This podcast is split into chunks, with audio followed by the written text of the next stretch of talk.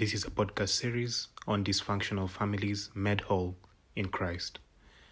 Today's guest is my friend and mentor, Chad Wilt.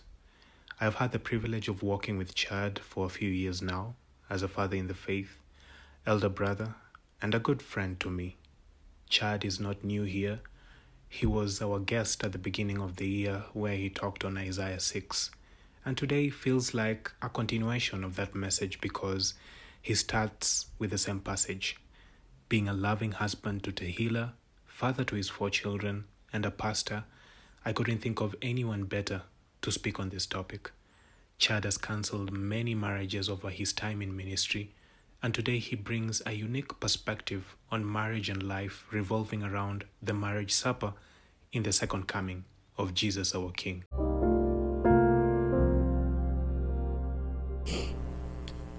At times, I feel like I'm standing between um,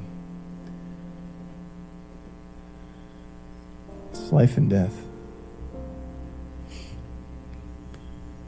I don't. I don't think we really know what church is supposed to go like because I don't think we've ever truly tapped into what it's supposed to be. And I do know one thing that men and women of God who are in positions of leadership feel as if they're literally standing between the living and the dead.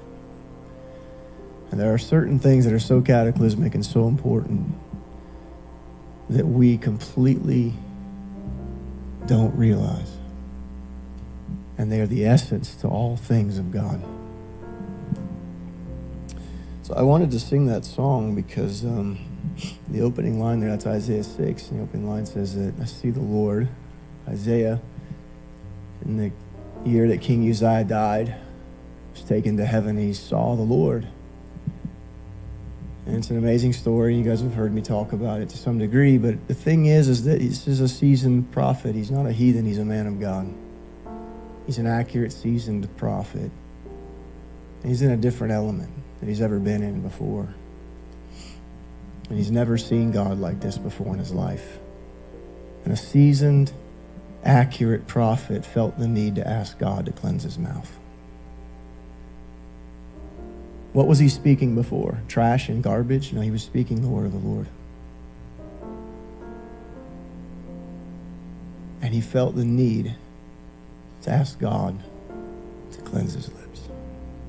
Because there's something so holy about the word.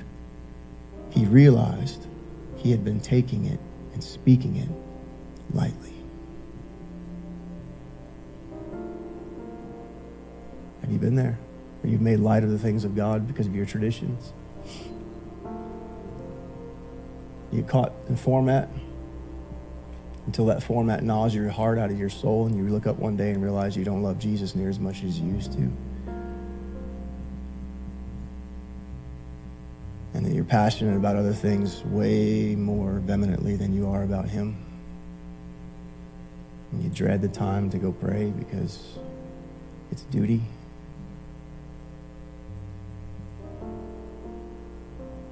So in Isaiah 6, the opening line says, I see the Lord and his train filled the temple. What is a train, ladies?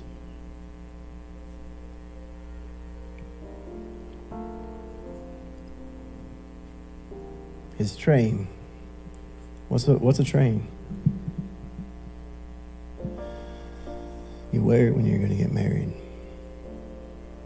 His train filled what? Who's the temple? What's that say? That God's showing up to, to what? To be married.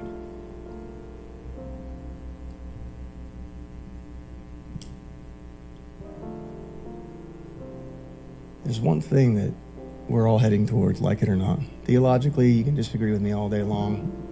I could probably prove you wrong. That's beside the point. You're heading toward one moment.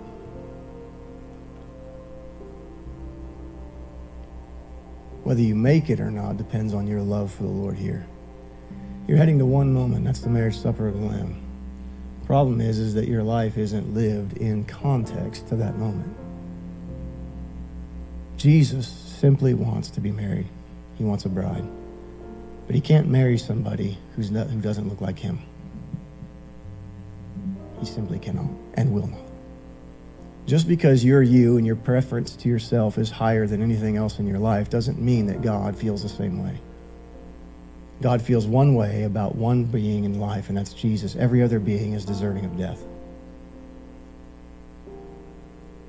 There's one thing about the modern message of grace and sonship and acceptance that's going around right now. It's all true only if you and the old man are not present in that scenario.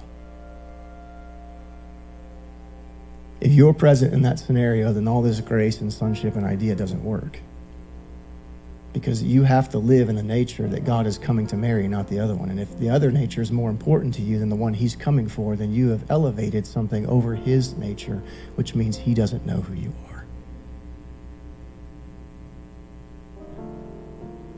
We are commanded to live in the new man, it's not an option. In the new man, there's no room for your tradition. There's no room for your culture.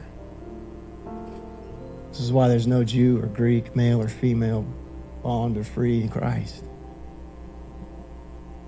There's no room for your opinions. There's room for the Word of God. And Isaiah said, You need to cleanse my mouth because I realize I've been speaking it in a way that has not been utterly defining it. It's possible to speak and preach in a way that does not utter, utterly define Jesus. It may utterly define your theology, and you may be charismatic in your presentation, and you may be theologically correct according to your standards of training, regurgitating what another man told you. That's all that a theological degree is, is regurgitation. Say yes at the right points. Here's a paper, and I will go preach the gospel. The problem is, is the gospel revolves around the Word of God. The Word of God is Jesus. That's a nature. It's not an idea.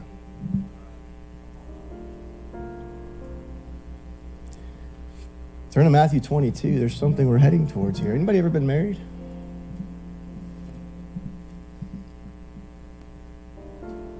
Happened two weeks before you were married? You were thinking about the Super Bowl, right?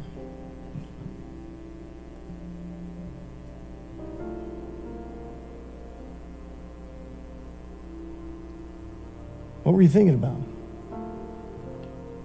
Two weeks before you got married, what were you thinking about? Were you obsessed with buying a house?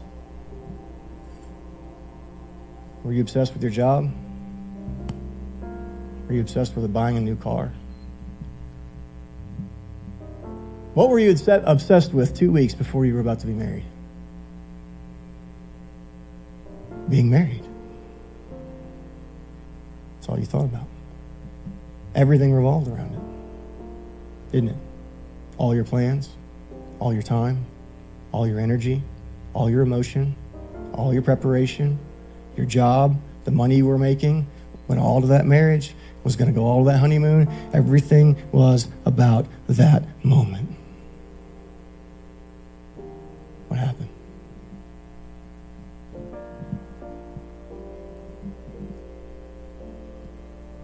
Where are you headed? You're headed to a wedding. That's what eternity is going to be. So, what are you thinking about? What are you obsessed with?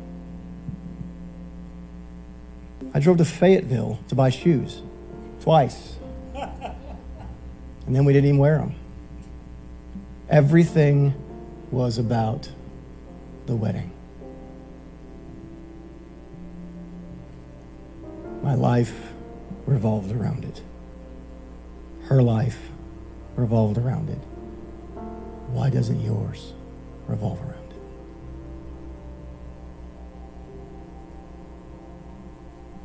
it? Hmm? Because you have plans. You have earthly issues. You've forgotten who you love and why you're here. You've got businesses to run, money to make, people to save.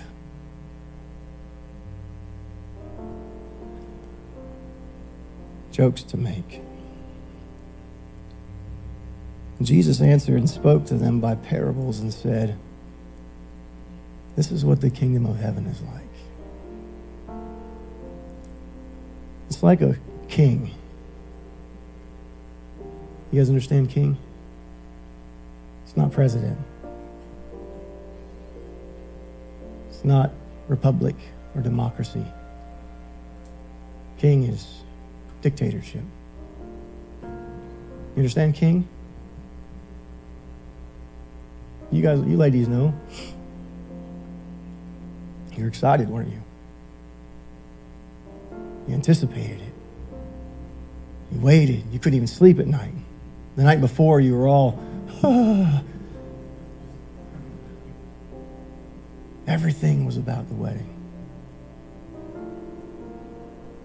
What happened? He's placed you here, and what he is thinking about and his end goal for your life, you're going to end up in the wrong part of this story. But they made light of it. That means to be careless, to be negligent, or to disregard it. Have you been careless, negligent, or disregarded where you're actually headed? That God's goal, Abba's goal, is to prepare you as a bride to marry his son. Has it obsessed you? Do you live your whole life anticipating that moment? I get to marry a king. I better be ready. This isn't just a pauper. This isn't a businessman. This isn't a president. I get to marry God's own son.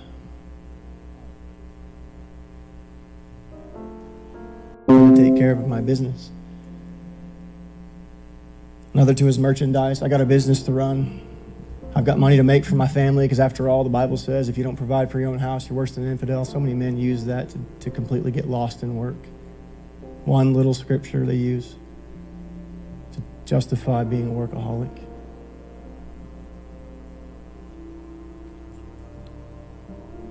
And so they took the servants and they treated them spitefully and slew them. What does that mean? Is that when somebody comes and tells you, says, "Hey, you, you got something bigger in your life to go for, other than what you're doing," and somebody comes and says to that person, "Well, who do you think you are? I don't even like you. Like I don't like your preaching. I don't like the way you're you're talking to me. I don't I don't like you. God wants me to be happy. He wants me to have all the stuff in life that I'm supposed to have. He wants to bless me. He wants all these things. And I don't know who you you're you're so judgmental.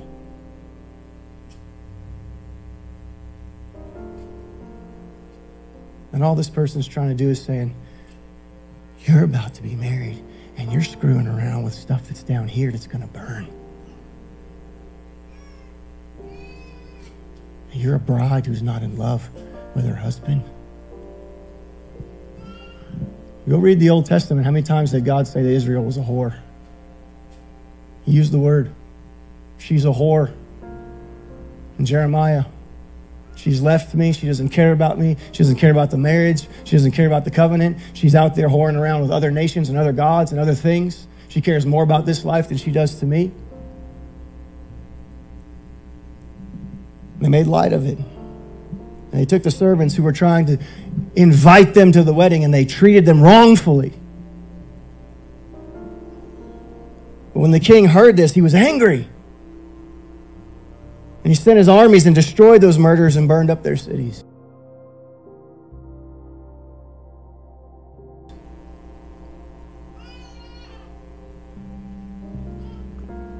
The entire group of people who were invited went to hell.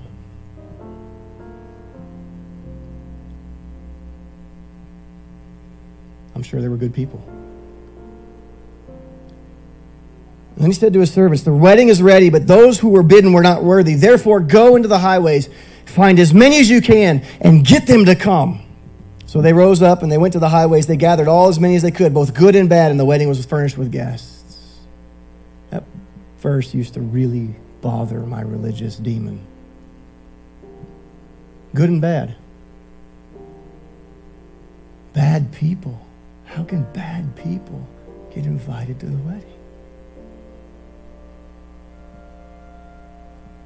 I thought that I, I thought that we were better than all those other people, and then because we're better than all them, they're not going to be able to make it. I'll explain that here. So they went out and they gathered as many as they found, furnished with guests. And the king came in to see the guests, and he, there he saw a man who didn't have a wedding garment on. And he said, How did you get in here not having a wedding garment? And the guy was speechless. And he said to the servants, Bind him hand and foot, take him away, cast him out into outer darkness, where there will be weep, weeping and gnashing of teeth. For many are called, but few are chosen. Many are called to the marriage, but few are chosen. Many are good. Many, it even says this is what the kingdom of heaven is like. Some of them actually end up there, and then they get, he's, God's like, What are you doing here? You never cared about this. This isn't what you wanted. This isn't what you lived for. Why are you here? So we have to understand there's a couple points to this. One, there's a marriage. Undeniable. It's going to happen. Two, people were not interested. And three, all creation is moving towards this one event. All creation is moving towards this one event. You can call your life whatever you want. When you die, you're either going to be part of that marriage or you're not. I don't care where you're at theologically, you're going to be a part of that or you're not. Two options.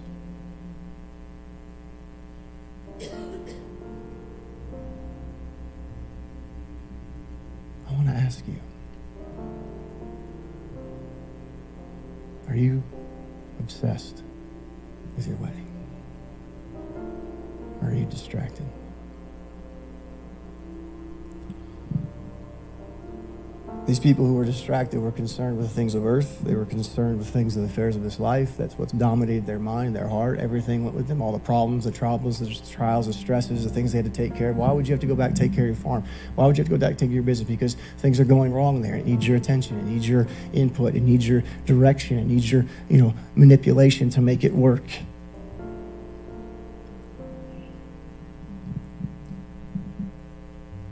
These plans of these people were more important than things of, of their own eternity. It says that there was a marriage made for his son. Let me pose to you this question What if the people who were invited weren't just guests, but they were also the bride?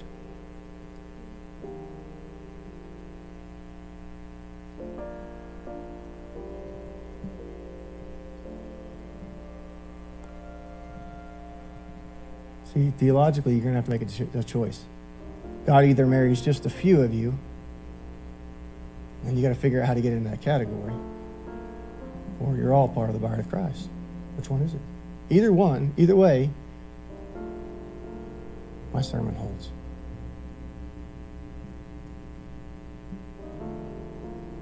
Some people think, oh, not everybody's going to get to be married to Jesus. There's room for scripture in that. But I want to propose to you the fact that the Last Supper was his proposal. In fact, the whole terminology of it, everything he did, the breaking of the bread, the giving of the cup, Eastern understanding, thought processes knew that that was a marriage proposal. That's what you did when you proposed to a woman. We are the guests, but we're also the bride. These people were late to their own wedding. Any, were any of y'all wait late to your own wedding? Nobody? Why? Maybe because it was important? Maybe because it's all that you had on your agenda and you made everything else revolve around that? Did you hear what I just said? You made everything on your agenda and your schedule, including your jobs, your farms, and everything, you made it revolve around the wedding. Is that how you're living? Is that how you're thinking? That everything in your life revolves around that, not the other way around. Not that life and the wedding revolves around your life.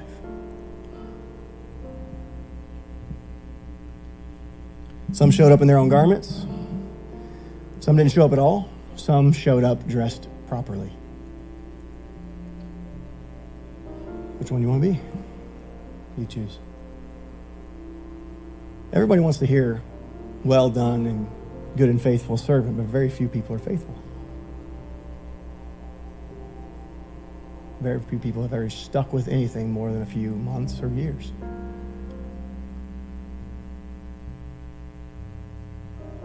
You've got to be faithful to hear well done. Just let you know that. Just throw it out there as a freebie.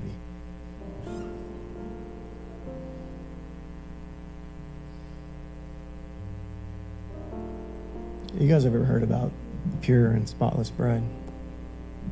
You know where spots come from?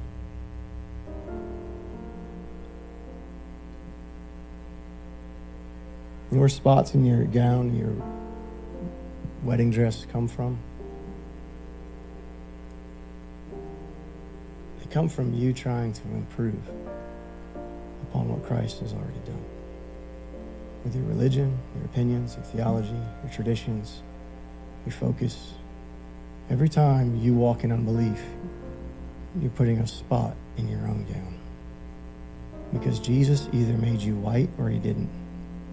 And unbelief makes you think you still have to do something more to earn entrance into the marriage, which is why bad people were able to come too. Because once he robed them, they were worthy. They didn't have history and tradition to go by, did they?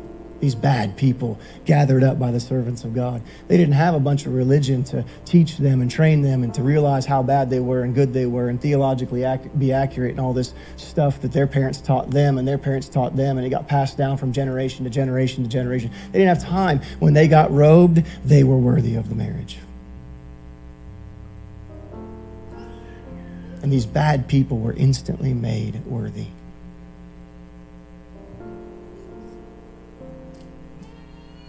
Because God wants, at any expense, to have a bride and guests at his wedding. Does it make sense to you? To have spots is to not be fully found in righteousness, his righteousness. Jesus is the only one that's spotless. He's the spotless what? Lamb. He's the spotless lamb. The only way you can have no spots in your attire is if you're dressed in Him. Dressed in Him, look like Him, act like Him. And Father says, I know that one. He looks like my son. Therefore, he's worthy.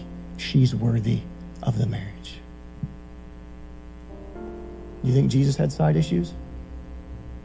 You tell me, as a Christian, how many side issues you're allowed and still be able to be radically in love with Him?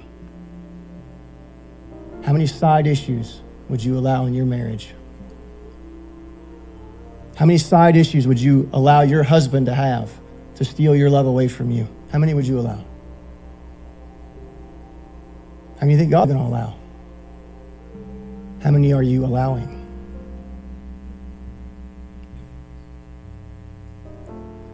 This is heavy, I know, but it's where you're going you're heading toward a marriage.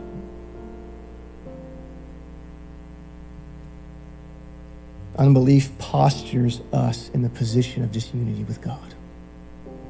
It puts spots in our robes. It stains us because He's the only one worthy. You cannot improve upon the righteousness of Jesus. You can only accept it, walk in it, and mature in it.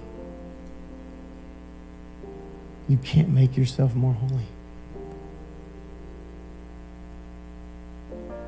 You know, I, I, see all these people online. I chuckle. I just read threads and comments, theological arguments, dispositions, ideas, this and that. So much hate, so much criticism, so much stuff on theological issues on the internet. And I, and I, and I look at these people's lives, and I'll just sometimes I'll go and click on their profile to think, who is this person?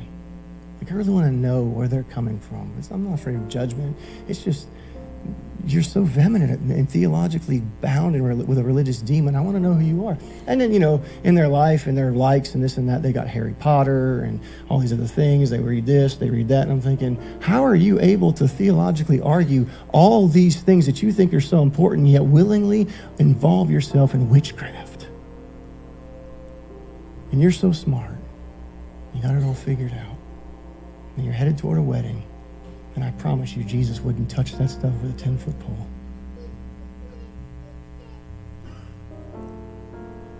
Well, you're just being critical. Maybe I care about who Jesus actually marries because Paul said, I long to present you as a pure virgin unto Christ. Maybe I actually care about where you're going. Maybe I actually care about the things that you're involving in your life and your kids' lives are actually talking yourself into something that's going to cause you to be pulled away from the marriage you're called to.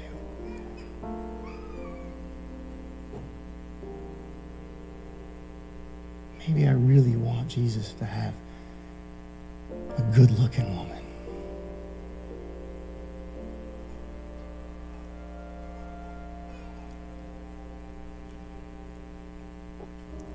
Can't patchwork righteousness. The old man cannot take the new man's skin. What happened when we were born in Genesis? What happened? God clothed us with his own skin. True or not? God made us in his image, right? We didn't understand it was nakedness. God clothed us in his own skin, he robed us in his own attire. And when we disobeyed, sin caused us, listen to this, to think. Listen to me. Sin caused us to think that what God robed us with wasn't good enough. And so he made skins, covered us, and we were never meant to wear the skin of animals. We were meant to wear the skin of God. Hmm? So he sends his son. Jesus comes, and he says, What? in Revelation. I'll give you this robe. I'll clothe you with my glory. He prays it for John 17. Let them know the glory that you and I know. Let them see it. Let them be covered by it. And it, what he's doing is, is he's saying, I want this glory to be your new skin. But he's also afraid of touching the glory of God you're a true son, you won't touch it, but you'll wear it.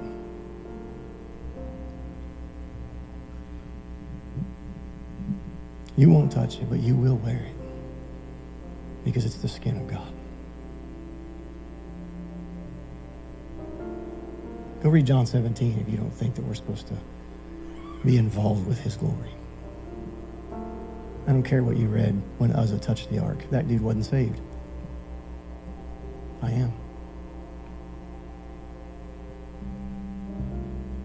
I'm not going to claim glory for anything that's God, but I want to be clothed with His glory. What does He say in Revelation? Buy of me these things, so the shame of your what won't appear? Revelation 3. So the shame of your nakedness will not appear. So that you have a wedding garment on and you're able to be married to me. This is what I want for you. Buy this for me. The attire of the bride of Jesus is the glory of God. She's clothed in glory and splendor. Go read when he says, Look, the bride of Christ, he sees this big city coming out of heaven, clothed in glory. John's blown away when he says, Behold, the bride. Wow.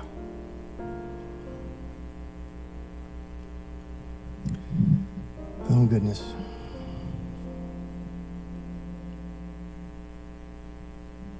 Luke 12, 40. I'm going to skip some things here. I wish I could move on here quicker, but it says, Be ready, because Jesus is coming whenever you don't think he is. And then Peter said to him, Are you talking to us or are you talking to everybody? And he said, Who is the faithful and wise steward? The Lord will make him ruler over his whole house and give them the portion and meat in due season. Blessed is that servant whom the Lord, when he comes, find doing. Of a truth, I tell you, he will make him ruler over everything he has. But if that servant says in his heart, my God, my God is delaying coming, and he begins to, to beat manservants and maidservants, to eat and drink, to be drunk, and the Lord of that servant will come in a day when he doesn't look for him, in an hour where he's not aware, cut him asunder and appoint him with the portion of unbelievers. That servant which knew, listen to this, his Lord's will, and did not prepare himself, neither did according to his plans, shall be beaten with many stripes. And he that didn't know and committed things worthy of stripes shall be beaten with few stripes. For unto whoever much is given, much is required, and to whom men have committed much, of him they will ask the more. God is very serious about what he gives us. And he's expecting us. In multiple places in parables, Jesus says that he comes like a thief in the night. The parable of the five foolish virgins is waiting for the bridegroom to come, and these women are not ready. They're virgins, they're pure, they're holy, they have light, they have experience, they have a degree of salvation, they had the oil of God, which only represents the Holy Spirit. There's a place in their life where they had some sort of experience with Jesus. And he says, I don't know who you are. To be called to the marriage and to be proposed to and not show up is to be in love with another. I really want you to understand that your life as a Christian is not about just being a good construction worker or good mother. That's part of it. But there's an obsession that has to come with knowing I must prepare myself because I'm about to marry a king. I must prepare myself and I must lay aside every weight that besets me because if I don't, I'm not going to be ready to marry that man and he will only marry those that look like himself. Let me ask you a question. Those people in the highways and the byways that were bad, did they have time to improve upon the righteousness that they had?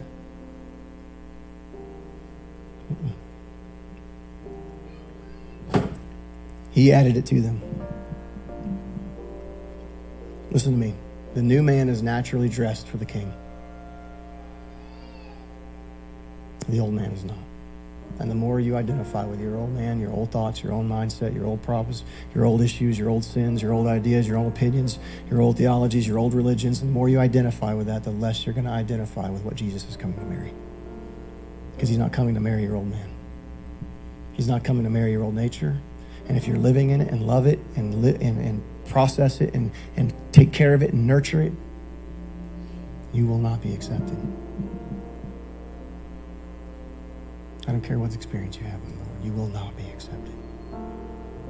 He died. Do you understand that? That let me say that again. He died to set you free from that old man. If you choose to live in him, you are in open and active rebellion against the cross of Jesus Christ.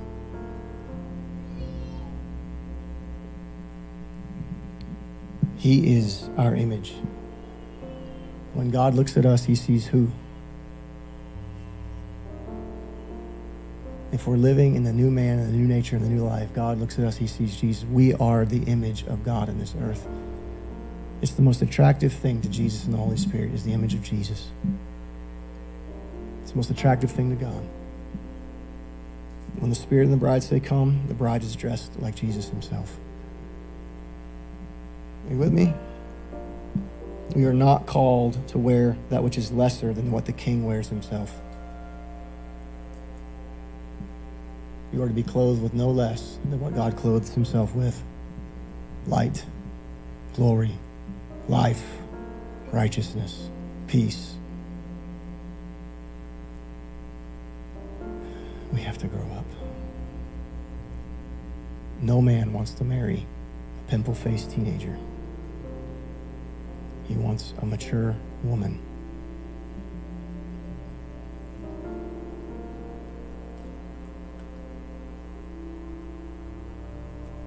You understand what I'm saying? Jesus wants a mature woman, not someone who is frolicking in the kiddie pool of grace.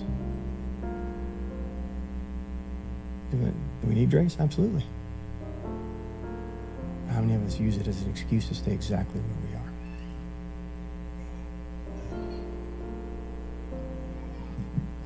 This is making sense to you? Mm. The beauty and mesmerizing countenance of Jesus is our image as well, if we walk in Him. if we walk in Him. If we see Him as more beautiful than we see ourselves, then we're not seeing clearly. See, that's blasphemy. I didn't make me in the image of God, He did. Talk to Him about it. Do you understand that? You were made in the image of God. Do you think that the part that He made you in the image, His image of, was His ugly side?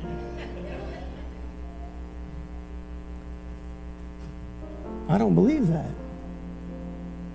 This body is not who you are. Your spirit is a beautiful being.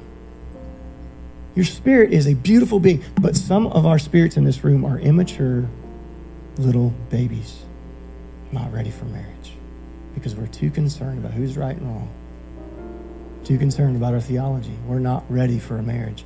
I don't care what your theology is. You know what my job is? I got to get ready because I'm going to be married.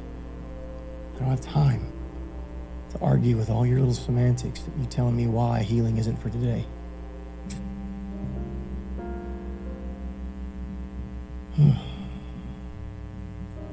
Never mind the fact that I've literally seen it. You're not going to change my mind. Show me all you want Word. I have watched it happen. I got to get married. You keep believing the way you're believing. I'm going to get married. Being perfect is not being without spot. Perfection does not remove the stain. You're not going to get yourself to a point of working in salvation to get yourself pure enough for Him. So, What removes stains? Religion, obedience, works. What it removes? It's the blood. You can't make yourself ready enough. The only thing you can do is accept and follow and obey what He's asking you to do and you focus on the why you're made.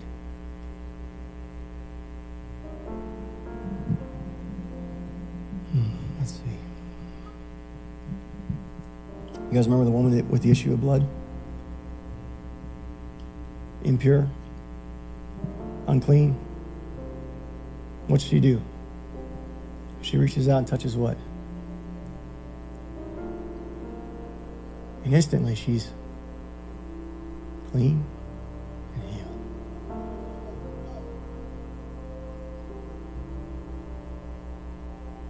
What are you reaching for? You want your spirit man without spot, without wrinkle? Just reach up and grab the train of his robe. Mm. And everything inside of you will go, I'm ready. I want to be married. I want to marry that. I want to marry you. I've never seen love like that before. Is, it, is this helping you? Mm.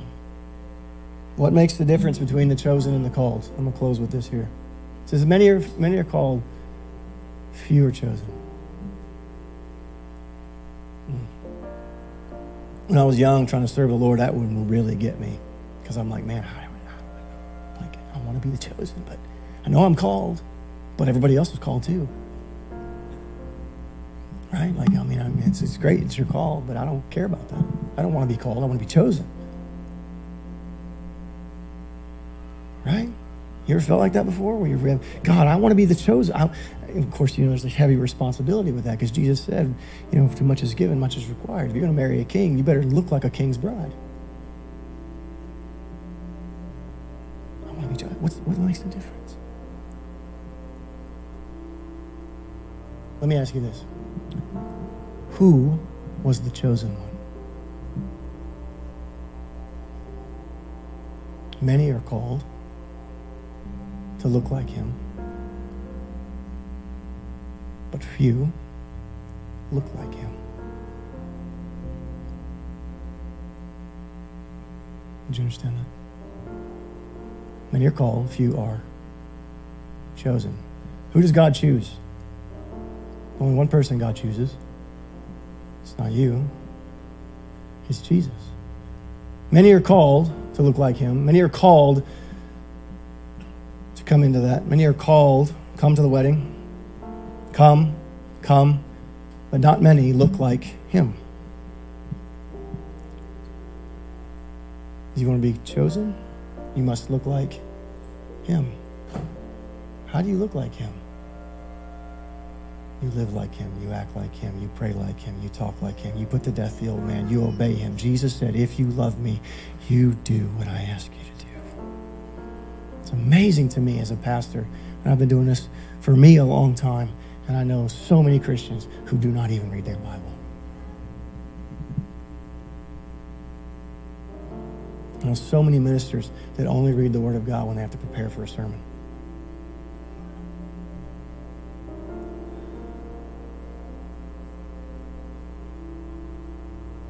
What makes the difference between the chosen and the called? We do. Not him. Everyone has the potential to be chosen. Who makes the distinction? You do.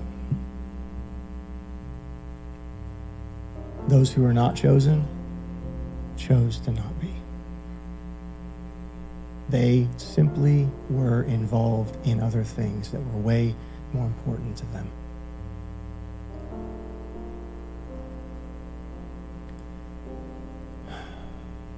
I don't care how much you clean up this outer man, he's still going to die. Thank God you're free from addiction.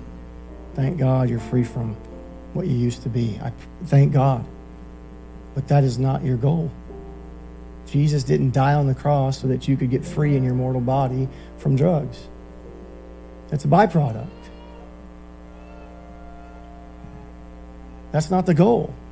And so many ministries make that the goal. Okay, so I applaud you. You're now acceptable to society, but you're not acceptable to the kingdom of God because you don't look like Jesus. I'm happy you're acceptable citizen. You're a good, upstanding citizen. Now, you should be.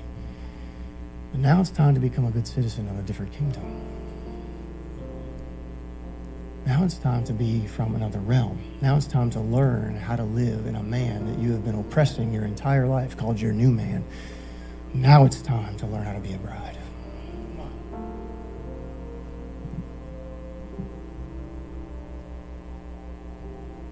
It's the yes of the bride that makes the chosen tangible, practical, real. Does this make sense? You don't have to be good enough to be chosen. Because he's good enough. That's why you end up being chosen.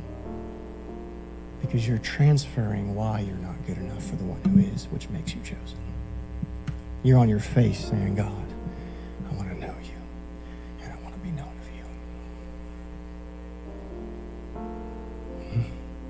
Oh, every time I say that, I just get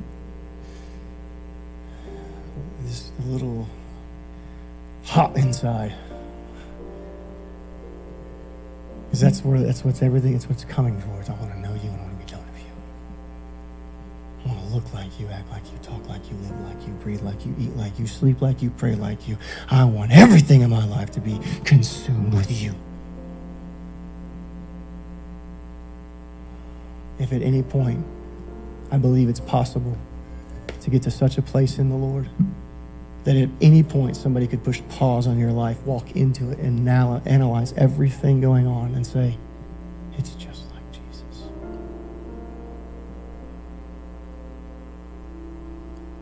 Why is it not? Because we're concerned about something other than our wedding. You get up every day of your life and you live concerned for your wedding, everything else falls into place. You revolve your life around your wedding. You revolve your music around your wedding. You revolve this around your wedding, that around your wedding. You revolve your marriage around your wedding. You revolve your money around your wedding. Everything begins to be about your wedding. I guess that's my cue. Me stand up.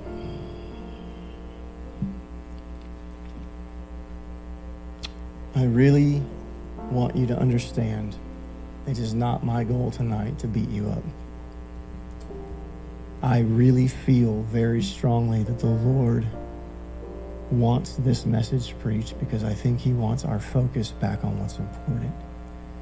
And He cares that you're at that table.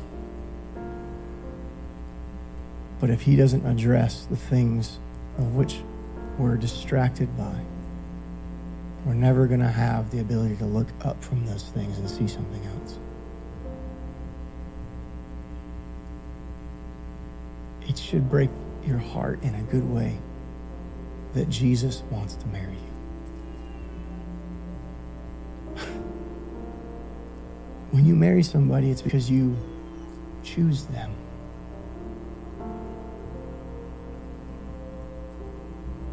He chose you now. You have to be willing to choose Him. Not just salvation. You're like, oh, I got saved. That's not what I'm talking about. Being saved just gives you the ability to be in the in the game. it just makes you eligible for marriage.